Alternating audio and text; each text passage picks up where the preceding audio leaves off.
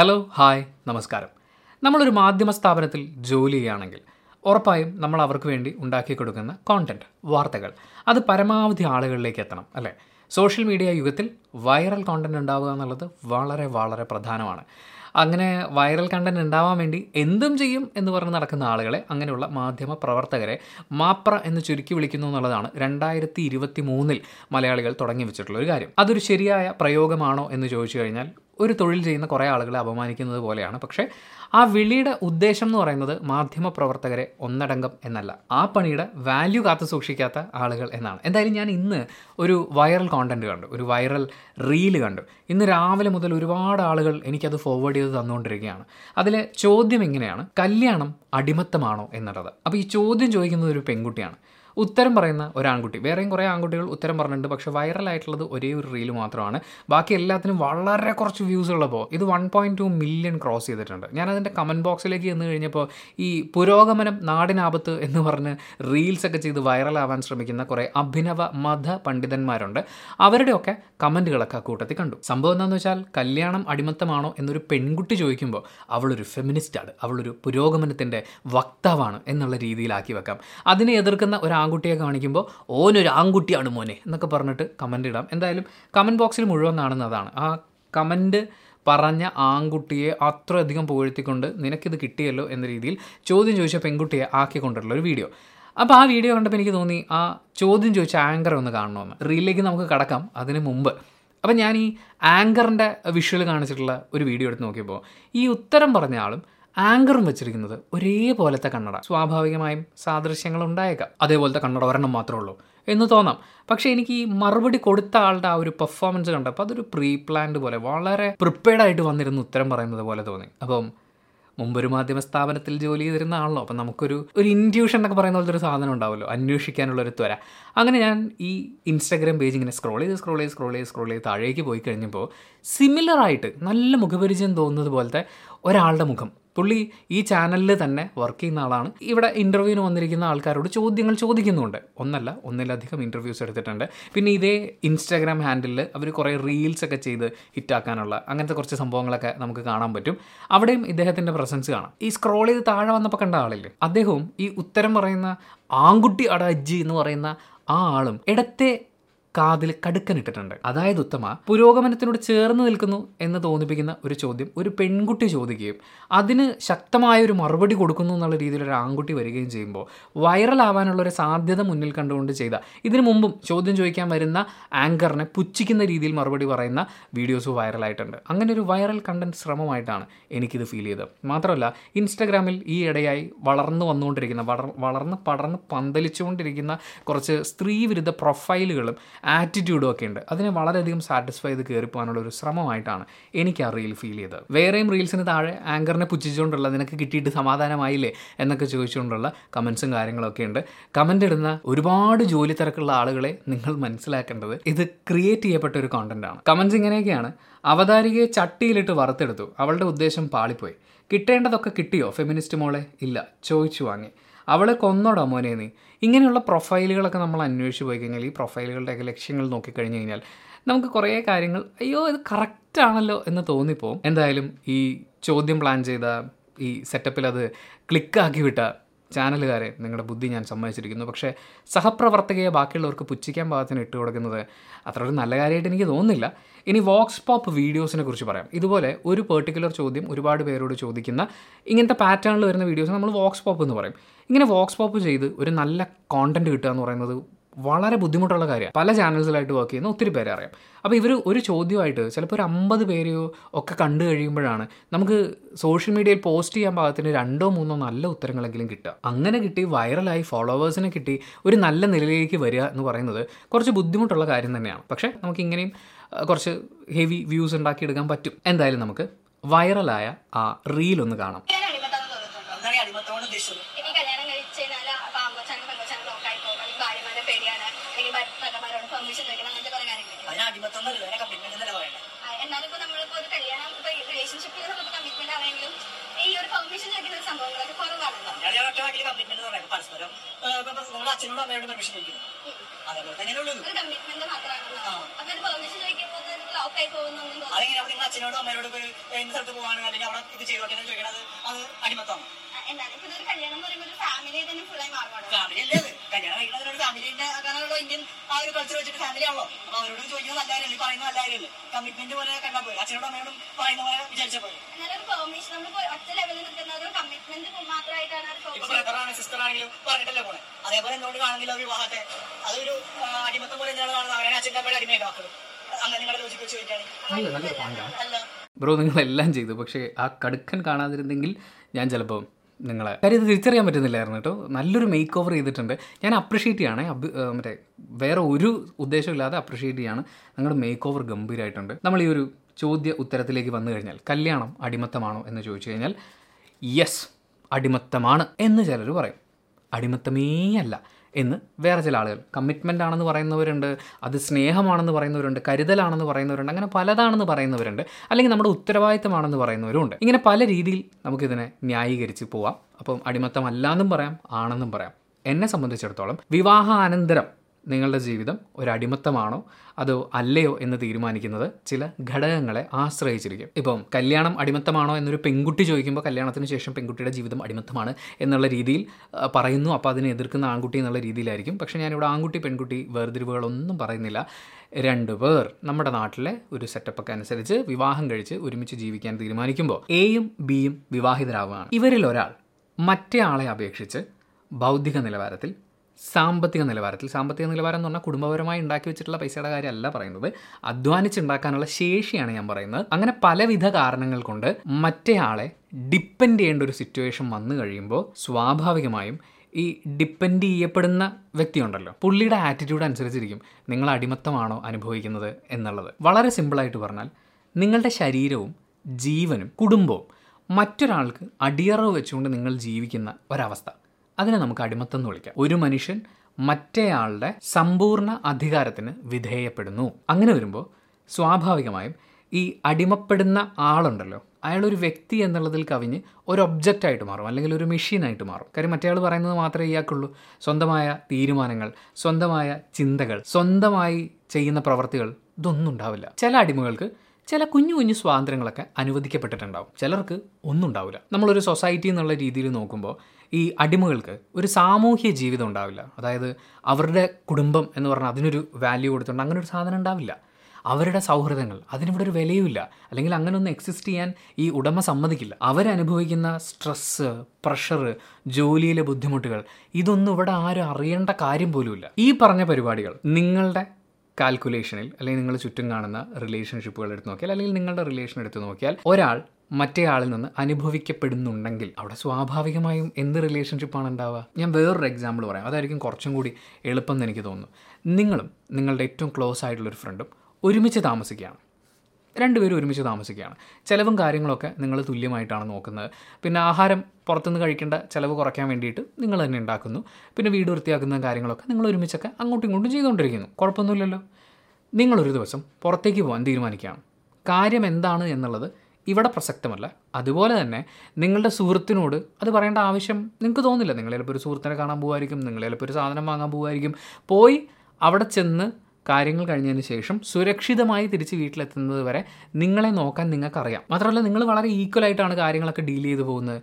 അപ്പോൾ നിങ്ങൾ നിങ്ങളുടെ സുഹൃത്തിനോട് എന്ന് പറയാണ് ഞാനൊന്ന് പുറത്ത് പോയിട്ട് വരാം.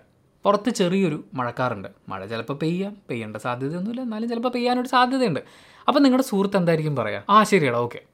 എന്നൊരു റിപ്ലൈ കൊടുക്കാം. രണ്ടാമത്തെ കാര്യം കുറച്ച് കരുതലുണ്ടെങ്കിൽ. ആ പോയിട്ടോ. എടാ അതെ മഴ പെയ്യാൻ ചാൻസ് ഉണ്ട്. നീ വേണേൽ കുട എടുത്തോട്ടോ മൂന്നാമത് കുറച്ചും കൂടി കരുതൽ കൂടുമ്പോൾ എന്റെ പൊന്നളിയെ നിനക്ക് ഇപ്പോഴേ പോകാൻ തോന്നിയുള്ളൂ.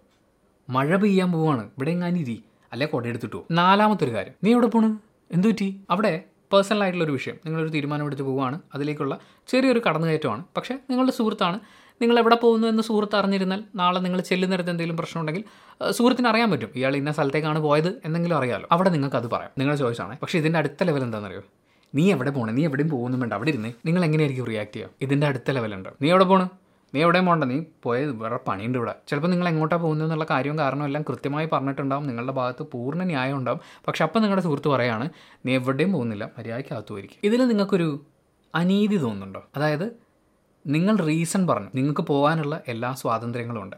സുരക്ഷിതമായി പോയി തിരിച്ചു വരാൻ നിങ്ങൾക്ക് അറിയുകയും ചെയ്യാം. പക്ഷെ അപ്പോഴും റീസൺ ഇല്ലാതെ നിങ്ങൾ പോകണ്ട എന്ന് പറയുന്നതിന് നിങ്ങളെ സാറ്റിസ്ഫൈ ചെയ്യുന്ന ആ സിറ്റുവേഷനെ സാറ്റിസ്ഫൈ ചെയ്യുന്ന ലോജിക്കിനെ സാറ്റിസ്ഫൈ ചെയ്യുന്ന ഒരു റീസണും പറയാതെ നിങ്ങളെ ഒരാൾ തടയുകയാണ്. അതിനുള്ള സ്വാതന്ത്ര്യം അയാൾക്കുണ്ട് എന്ന് അയാൾ പൂർണമായും വിശ്വസിക്കുന്നു. അങ്ങനെ ഒരാൾ നിങ്ങളോട് ബിഹേവ് ചെയ്താൽ നിങ്ങളുടെ ഏറ്റവും അടുത്ത സുഹൃത്ത് ആത്മാർത്ഥ സുഹൃത്ത്. നമുക്ക് വേണമെങ്കിൽ ഈ നോർത്ത് ഇന്ത്യയിൽ നിന്നൊക്കെ വരുന്ന ചില റീലുകളൊക്കെ ഉണ്ടല്ലോ. അതേപോലെ പുറത്തേക്ക് ഇറങ്ങിയാൽ നിങ്ങളുടെ തലയിലേക്ക് ഇടുത്തി വീഴാൻ വേണ്ടി ഒരു ഇടുത്തി കാത്തിരിപ്പുണ്ടാവും. അപ്പോൾ അത് മുൻകൂട്ടി കണ്ടിട്ട് നിങ്ങളുടെ സുഹൃത്ത് നിങ്ങളെ തടയണയാണ് എന്നൊക്കെ വേണമെങ്കിൽ റീൽ അടിച്ചിടാം.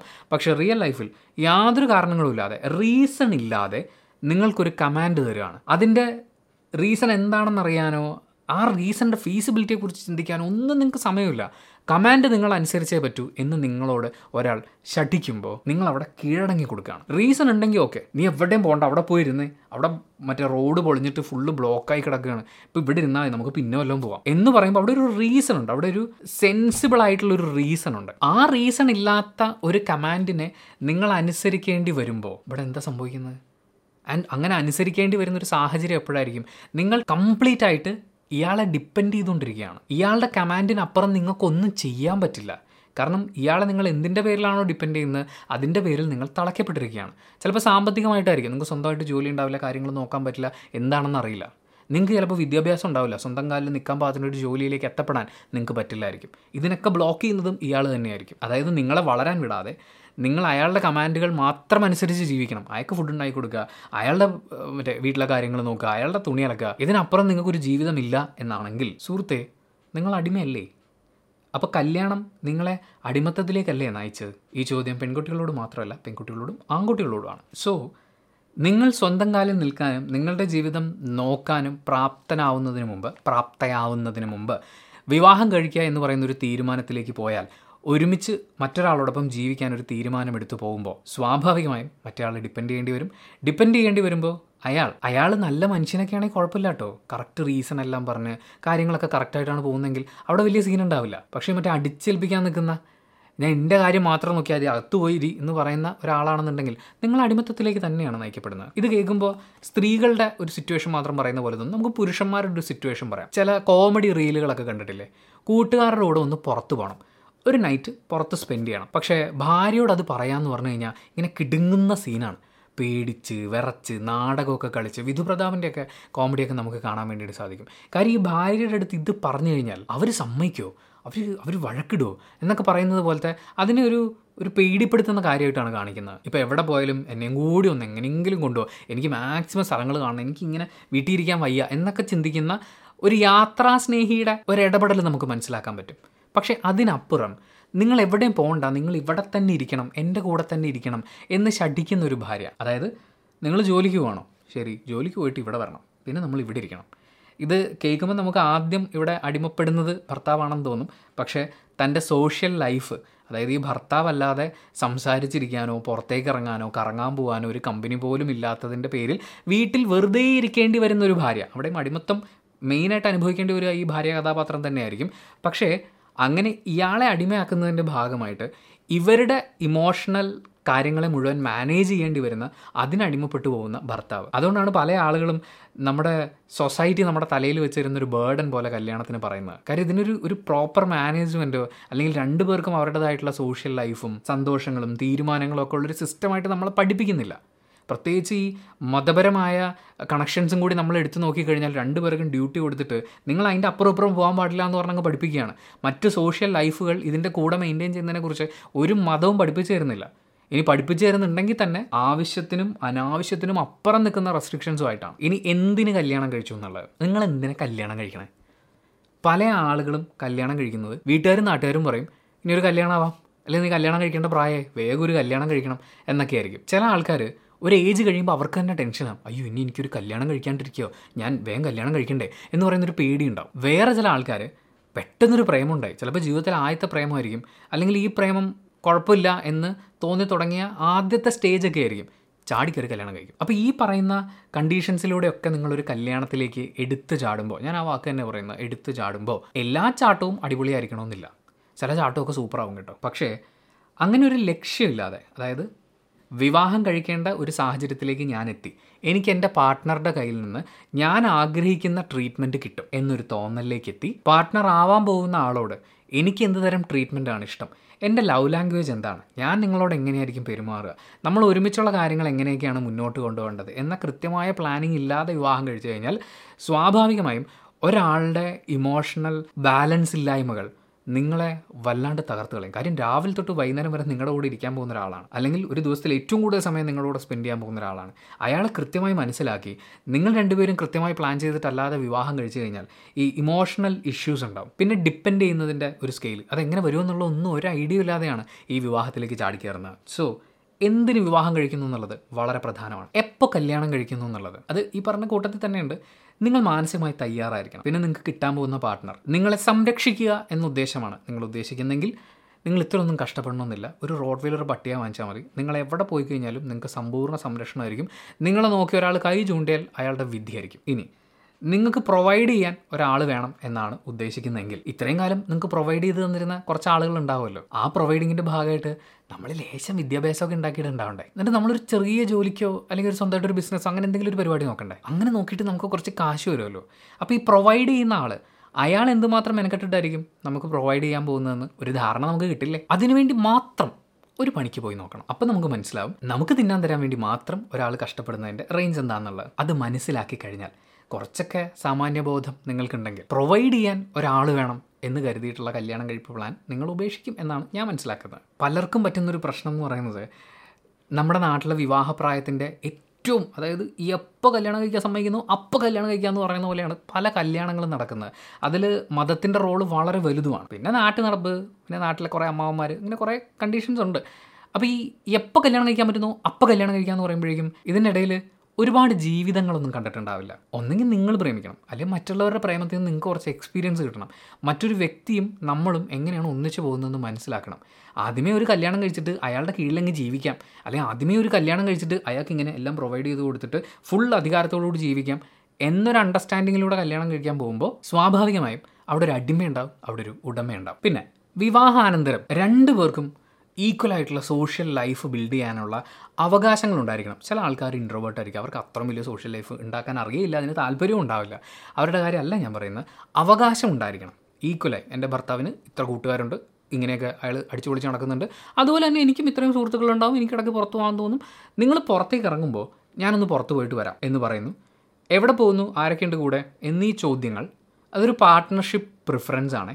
ഇങ്ങനെയുള്ള ചോദ്യങ്ങൾ എനിക്ക് ഇഷ്ടമല്ല എന്ന് വിവാഹത്തിന് മുമ്പേ തീരുമാനിക്കുകയാണെങ്കിൽ അത് കമ്മ്യൂണിക്കേറ്റ് ചെയ്യാം. ഇനി അങ്ങനെയുള്ള ചോദ്യങ്ങൾ വെൽക്കമിങ് ആണ്. എനിക്ക് അതിൽ കുഴപ്പമൊന്നുമില്ല എന്നാണെങ്കിൽ അങ്ങനെ കമ്മ്യൂണിക്കേറ്റ് ചെയ്യാം. ഇതൊക്കെ നിങ്ങളുടെ ചോയ്സ് ആണ്. പക്ഷേ ഈ എവിടെ പോകുന്നു ആരൊക്കെ ഉണ്ട് കൂടെ എന്നൊക്കെ അറിയുന്നത് നിങ്ങൾ ആണാണെങ്കിലും പെണ്ണാണെങ്കിലും എവിടെ പോയി എന്നുള്ളത് നിങ്ങളുടെ പാർട്ട്ണർക്കൊരു ധാരണ കൊടുക്കും. പോയിട്ട് തിരിച്ചു വരേണ്ട സമയത്ത് നിങ്ങൾ എത്തിയില്ലെങ്കിൽ അങ്ങേര് ഇങ്ങോട്ടാണ് പോയത് എന്ന് പറയാനുള്ള ഒരു അറിവ് വേണമല്ലോ. ഈ അറിവ് വേണം. അതിനപ്പുറത്തേക്ക് നിങ്ങൾക്ക് ഇരുവർക്കും ഒരേപോലെയുള്ള സോഷ്യൽ ലൈഫ് ബിൽഡ് ചെയ്യാനും മെയിന്റെയിൻ ചെയ്യാനുമുള്ള സർവ സ്വാതന്ത്ര്യങ്ങളും ഉണ്ടാവണം. പലപ്പോഴും സംഭവിക്കുന്നത് ഇപ്പം ഈ പറഞ്ഞ ഇൻസ്റ്റാഗ്രാമിലെ കുറച്ച് പണ്ഡിതന്മാരൊക്കെ ഉണ്ടല്ലോ. അവരൊക്കെ പറഞ്ഞുകൊണ്ട് നടക്കുന്നത് ഈ പെൺകുട്ടികളുടെ അടുത്ത് സൗഹൃദം ഉണ്ടാക്കുന്ന ആൺകുട്ടികൾ മുഴുവൻ അവരെ എങ്ങനെ കിട്ടും എന്ന് അന്വേഷിച്ചിട്ട് വന്നിരിക്കും. ഇത് പാവം പെൺകുട്ടികൾക്കൊന്നും അറിയില്ല പക്ഷേ ഇവന്റെയൊക്കെ ഉള്ളിലിരിപ്പ് ഇതാണ് എന്നുള്ളതാണ്. ഞാൻ ആലോചിക്കുന്നത് ഈ ക്ലാസ് എടുത്ത് കൊടുക്കുന്നവന്മാർക്കൊന്നും പെൺസുഹൃത്തുക്കൾ ഇല്ലെന്നാണ്. ഇനി ഉണ്ടെങ്കിൽ ആ കുട്ടികളെ മുഴുവൻ ഇവന്മാർ ഇങ്ങനെയാണ് നോക്കിക്കൊണ്ടിരിക്കുന്നതെന്ന് ആ പെൺകുട്ടികളോട് അറിയിക്കാൻ വേണ്ടിയിട്ടാണോ ഇങ്ങനെയൊക്കെയുള്ള മെസ്സേജുകൾ സ്പ്രെഡ് ചെയ്യുന്നതെന്നുള്ളതാണ്. കാരണം ഇങ്ങനെയുള്ള മെസ്സേജുകളൊക്കെ സ്പ്രെഡ് ചെയ്യുമ്പോൾ പെൺകുട്ടികളുടെ കൂട്ടുകാരായിരിക്കുന്ന ആൺകുട്ടികൾ മുഴുവൻ എങ്ങനെയെങ്കിലും ഇവളെ പ്രാപിക്കണം എന്നാഗ്രഹിക്കുന്നവരാണ്.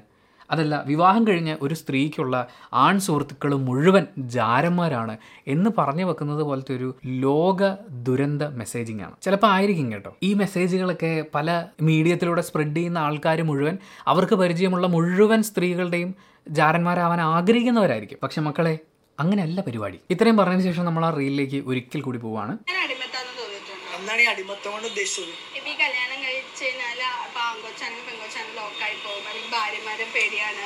അല്ലെങ്കിൽ ഭർത്താക്കന്മാരോട് പെർമിഷൻ ചോദിക്കണം. അങ്ങനത്തെ കുറെ കാര്യങ്ങളൊക്കെ അതിന് ആത്മത്വം എന്നല്ലല്ലോ അതിനെ കമ്മിറ്റ്മെന്റ് അതിന് എന്നല്ല പറയാ. കമ്മിറ്റ്മെന്റ് എന്ന് പറയുന്നത് ഞാൻ എന്റെ ജീവിതത്തിൽ ഒരു തീരുമാനം എടുക്കുകയാണ്. ഇപ്പം ഞാൻ വിവാഹം കഴിച്ചു. ഞാൻ വിവാഹം കഴിച്ച പെൺകുട്ടിയും ഞാനും ഒരുമിച്ച് ജീവിക്കുമ്പോൾ ഞങ്ങളുടെ രണ്ടുപേരുടെയും ഫിനാൻഷ്യൽ ഇൻപുട്ട് അതിലുണ്ട്. ഞങ്ങളുടെ രണ്ടുപേരുടെയും ഇമോഷണൽ ഇൻപുട്ട് അതിലുണ്ട്. ഞങ്ങളുടെ രണ്ടുപേരുടെയും ഇന്റലിജൻസ് അതിന്റെ ഒരു ഇൻപുട്ട് അതിലുണ്ട്. അപ്പോൾ ഞാൻ എന്തെങ്കിലും ഒരു തീരുമാനം എടുക്കുമ്പോൾ ഞങ്ങളുടെ കോമൺ ആയിട്ടുള്ള ഈ ഇൻപുട്ടിനെ ബാധിക്കുന്ന തരത്തിൽ ഒരു തീരുമാനമാണെങ്കിൽ മറ്റേ ആളോടുകൂടി പറഞ്ഞിട്ടുണ്ടാവണം. ഇപ്പം ഞാൻ ഒരു പുതിയ കാർ എടുക്കാൻ തീരുമാനിക്കുക എനിക്ക് പെട്ടെന്ന് കാർ എടുക്കണമെന്ന് തോന്നി. ഞാൻ നേരെ ഷോറൂമിൽ പോയി. എന്റെ കയ്യിൽ ചിലപ്പോൾ പൈസ ഉണ്ടാവും. ഞാൻ നേരെ ഷോറൂമിൽ ചെന്നിട്ട് അഡ്വാൻസും കൊടുത്ത് തിരിച്ചു വന്നിട്ട് വൈഫിനോട് പറയുന്നത് സർപ്രൈസ് കൊടുക്കാനാണെങ്കിൽ ഓക്കെ അതല്ലാത്ത പക്ഷം നമ്മൾ അങ്ങനെ ഒരു കാർ വാങ്ങുമ്പോൾ നമ്മുടെ ഒരുമിച്ചുള്ള ഫിനാൻഷ്യൽ സ്റ്റെബിലിറ്റിയെ അതെങ്ങനെ ബാധിക്കുന്നു എന്നുള്ളത് പരസ്പരം ഡിസ്കസ് ചെയ്തിട്ടുണ്ടാവണം. എന്നിട്ടാണ് ഞാനൊരു തീരുമാനമെടുക്കേണ്ടത്. അത് ഞാൻ അയാൾക്ക് കൊടുക്കുന്ന ഞാൻ കൂടി ഇൻവോൾവ് ആയിട്ടുള്ള ആ റിലേഷൻഷിപ്പിന് കൊടുക്കുന്ന ഒരു സ്നേഹമാണ് ഒരു കരുതലാണ്. അല്ലെങ്കിൽ അത് മെയിന്റെയിൻ ചെയ്യാൻ വേണ്ടിയിട്ടുള്ള ഒരു ഒരു സഹകരണ പരിപാടിയാണ്. അതിനെ നമുക്ക് കമ്മിറ്റ്മെന്റ് എന്ന് വിളിക്കാം. ഈ ഭാര്യയെ പേടിച്ച് കൂട്ടുകാരുടെ കൂടെ പോകാൻ പറ്റാത്ത ഭർത്താവ് എന്ന് പറയുന്നത് അത് കമ്മിറ്റ്മെന്റ് ഒന്നുമല്ല ഞാൻ ഒറ്റ വാക്കിൽ കമ്മിറ്റ്മെന്റ് എന്ന് പറഞ്ഞത് പരസ്പരം നിങ്ങൾ അച്ഛനോടും അമ്മയോടും പെർമിഷൻ ചോദിക്കുന്നു. അച്ഛന്റെയും അമ്മയുടെയും കയ്യിൽ നിന്ന് മറ്റൊരാൾക്ക് പിടിച്ചു കൊടുക്കുന്നതാണ് പെൺകുട്ടി എന്ന് പറയുന്ന കൺസെപ്റ്റിൽ നിന്നുകൊണ്ട് നിങ്ങൾ നോക്കുകയാണെങ്കിൽ സംഭവം പൊളിയാണ്. അതായത് ഒരു തൊടലിട്ടിട്ട് ഒരു പട്ടിയെ നിങ്ങൾ വളർത്തുന്നു. നിങ്ങൾ സംരക്ഷിക്കുന്നു നിങ്ങൾ ഭക്ഷണം കൊടുക്കുന്നു. നിങ്ങൾ പറയുന്നത് മാത്രം കേട്ടത് ജീവിച്ച് മുന്നോട്ട് പോകുന്നു. നിങ്ങൾ അടുത്ത ഓണറിന് ഈ ചങ്ങല കൈമാറുന്ന സമയത്ത് പിന്നെ അയാൾ പറയുന്നതനുസരിച്ച് നിങ്ങൾ ജീവിക്കുന്നു എന്ന് പറയുന്നത് പോലെയാണ് ഒരു പെൺകുട്ടിയുടെ ജീവിതത്തെ നിങ്ങൾ കാണുന്നത് എങ്കിൽ അച്ഛനെയും അമ്മയെ നിങ്ങൾ അനുസരിക്കണല്ലേ? അപ്പം നിങ്ങൾ പാർട്ട്ണറേയും കൂടി അനുസരിക്കണ്ടേ? എന്ന് പറയുമ്പോൾ കറക്റ്റാ അത് ഞാൻ സമ്മതിച്ചു തരാം. പക്ഷേ നമ്മളിവിടെ സംസാരിക്കുന്നത് മനുഷ്യനെക്കുറിച്ചാണ്. അച്ഛനും അമ്മയും ഒരു പെർട്ടിക്കുലർ പ്രായം വരെ നമുക്ക് ഉറപ്പ് തരേണ്ട സംരക്ഷണമുണ്ട്. നമ്മളെ ഉണ്ടാക്കി എന്നുള്ളത് കൊണ്ട് അവരുടെ ഉത്തരവാദിത്വമായിട്ടുള്ള ഒരു സംരക്ഷണം. പിന്നെ വിദ്യാഭ്യാസത്തിനുള്ള അവകാശമുണ്ട്. അതുകൊണ്ട് നമുക്ക് വിദ്യാഭ്യാസം തന്നേ പറ്റൂ. നല്ല ആഹാരം വസ്ത്രം പാർപ്പിടം ഇതൊക്കെ നമുക്ക് പ്രൊവൈഡ് ചെയ്തേ പറ്റൂ. മാത്രമല്ല ഒരു സാമൂഹ്യ ജീവി എന്ന നിലയിൽ നമ്മളെ പ്രിപ്പയർ ചെയ്തെടുക്കുന്നത് അവരാണ്. അപ്പോൾ സ്വാഭാവികമായും ചില കാര്യങ്ങളിലൊക്കെ നിർബന്ധം പിടിച്ചു എന്ന് വരും. മറ്റൊരാളെ മാനസികമായി വേദനിപ്പിക്കുന്ന വാക്കുകൾ പറയാതിരിക്കുക എന്ന് പറയുന്നത് അച്ഛനും അമ്മയും പറയും. വീണ്ടും വീണ്ടും ആവർത്തിച്ചാൽ അവരുടെ സ്വരം കനക്കും. വളരെ പരുഷമായ ഭാഷയിൽ അവർ നമ്മളോട് അത് ആവർത്തിക്കരുത് എന്ന് പറയും. നമ്മളതൊക്കെ അനുസരിക്കും.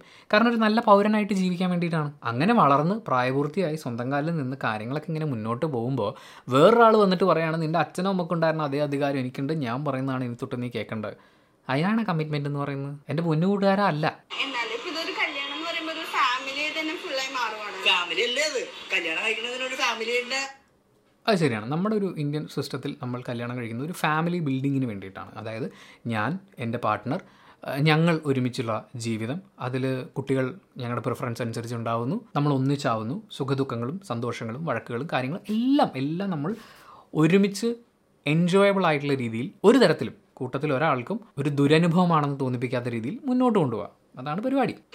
ഇന്ത്യൻ ആ ഒരു കൾച്ചർ വെച്ചിട്ട് ഫാമിലി ആണല്ലോ അപ്പൊ അവരോട് ചോദിക്കുന്നത് നല്ല കാര്യമല്ലേ ഈ പറയുന്നത് നല്ല കാര്യമാണ് അത് നമ്മുടെ ചോയ്സിൽ നമ്മൾ പറയുന്നതാണ്. ഞാൻ അതേ പോവാണ് ഇന്ന സ്ഥലത്തേക്ക് പോവാണ് ഞാൻ ഇത്ര മണിയാകുമ്പോഴേക്ക് എത്തും. അവിടം വരെ പറയണത് നമ്മുടെ ചോയ്സുമാണ് അതിൽ കുഴപ്പമില്ല. പക്ഷെ പെർമിഷൻ ചോദിക്കലാവും. പെർമിഷൻ ചോദിക്കലാവുമ്പോഴാണ് അത് പ്രശ്നമാവുന്നത് ഇപ്പൊ ബ്രദർ ആണ് സിസ്റ്റർ ആണെങ്കിലും പറഞ്ഞിട്ടല്ലേ പോണേ? അതേപോലെ എന്തുകൊണ്ട് കാണുന്നില്ല വിവാഹത്തെ? അതൊരു അടിമത്തം പോലെ എന്തിനാണ് കാണുന്നത്? അങ്ങനെയാണ് അച്ഛന്റെ അമ്മയുടെ അടിമയല്ലേ മക്കളും? നല്ല ഉഗ്രൻ ചോദ്യമാട്ടോ അച്ഛന്റെ അമ്മയുടെയും അടിമയല്ലേ മക്കളെന്ന്. പലപ്പോഴും എനിക്ക് പറയാൻ തോന്നിയിട്ടുള്ളതാണ്. നമ്മുടെ ഒരു ഒരു ഇന്ത്യൻ പാരന്റിങ് അല്ലെങ്കിൽ ഏഷ്യൻ പാരന്റിങ് എന്ന് പറയാം. നമ്മൾ ഈ സിനിമകളിലൂടെയൊക്കെ ചൈനീസ് ആൾക്കാർ അവരുടെ പേരന്റിങ്ങിനെ കുറിച്ച് പറയുമ്പോഴൊക്കെ പലപ്പോഴും ഫീൽ ചെയ്തിട്ടുള്ള ഒരു കാര്യമാണ്. അതായത് ശരിക്കും അടിമയാണ്. നീ ഇത് ചെയ്താൽ മതി. ഇതിനപ്പുറം ഒന്നുമില്ല. അല്ലെങ്കിൽ നീ വീട് വിട്ട് പൊക്കോ എന്ന് പറയുന്ന പോലത്തെ ഒരു സാധനമൊക്കെ ഉണ്ട്. അതായത് നിങ്ങൾക്ക് നിങ്ങളുടെ ഇഷ്ടത്തിന് ഒന്നും ചെയ്യാൻ വിടാത്ത ഒരു പാരന്റിങ് പരിപാടി ഉണ്ടല്ലോ എല്ലാവരും എപ്പോഴും അങ്ങനെയാണെന്ന് ഞാൻ പറയില്ല. പക്ഷേ അനാവശ്യമായ ദുർവാശികൾ പലർക്കും ഉണ്ട്. അത്തരം പാരന്റിങ് അനുഭവിച്ചിട്ടുള്ള ആളുകളും ഉണ്ടാവും. നിങ്ങൾക്ക് കമ്പ്യൂട്ടർ പഠിക്കണമെന്നായിരിക്കും ആഗ്രഹം. പക്ഷേ നല്ല സ്കോപ്പുള്ളത് കൊമേഴ്സിനാണെന്ന് നിങ്ങളുടെ ഏതെങ്കിലും ഒരു ആന്റിയോ അങ്കിളോ ഒക്കെ നിങ്ങളുടെ അച്ഛനോടോ അമ്മയോടോ പറഞ്ഞു കൊടുക്കും. പിന്നെ അവർ പറയും നീ കൊമേഴ്സ് പഠിച്ചാൽ മതി. നിങ്ങൾക്ക് ഹ്യൂമാനിറ്റീസ് പഠിക്കണം. ആ വഴിക്ക് പോകണമെന്നുണ്ടാവും പക്ഷേ വീട്ടുകാർ സമ്മതിക്കില്ല ഭയങ്കര പ്രശ്നമായിരിക്കും ചോദിക്കുമ്പോൾ എന്താ പറയുക നിങ്ങൾ അവരെയാണ് ഡിപ്പെൻഡ് ചെയ്യുന്നത്. നിങ്ങളുടെ ഫ്യൂച്ചറിന് നല്ലതാണ് എന്ന് അവർ തീരുമാനിച്ചു. നിങ്ങൾ എന്ന് പറയുന്നൊരു വ്യക്തി നിങ്ങൾ വളർന്നു വന്ന സാഹചര്യങ്ങൾ നിങ്ങളുടെ സൗഹൃദങ്ങൾ നിങ്ങളുടെ അധ്യാപകർ പിന്നെ നിങ്ങൾ വായിച്ചിട്ടുള്ള പുസ്തകങ്ങൾ നിങ്ങൾ കണ്ടിട്ടുള്ള സിനിമകൾ ഇതൊക്കെ ചേർന്ന് രൂപപ്പെടുത്തുന്ന ഒരു നിങ്ങളുണ്ട്.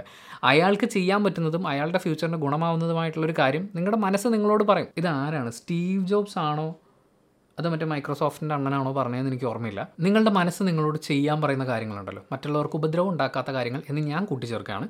നിങ്ങളുടെ മനസ്സ് നിങ്ങളോട് ചെയ്യാൻ പറയുന്ന കാര്യങ്ങൾ നിങ്ങൾ ചെയ്യാന്നേ.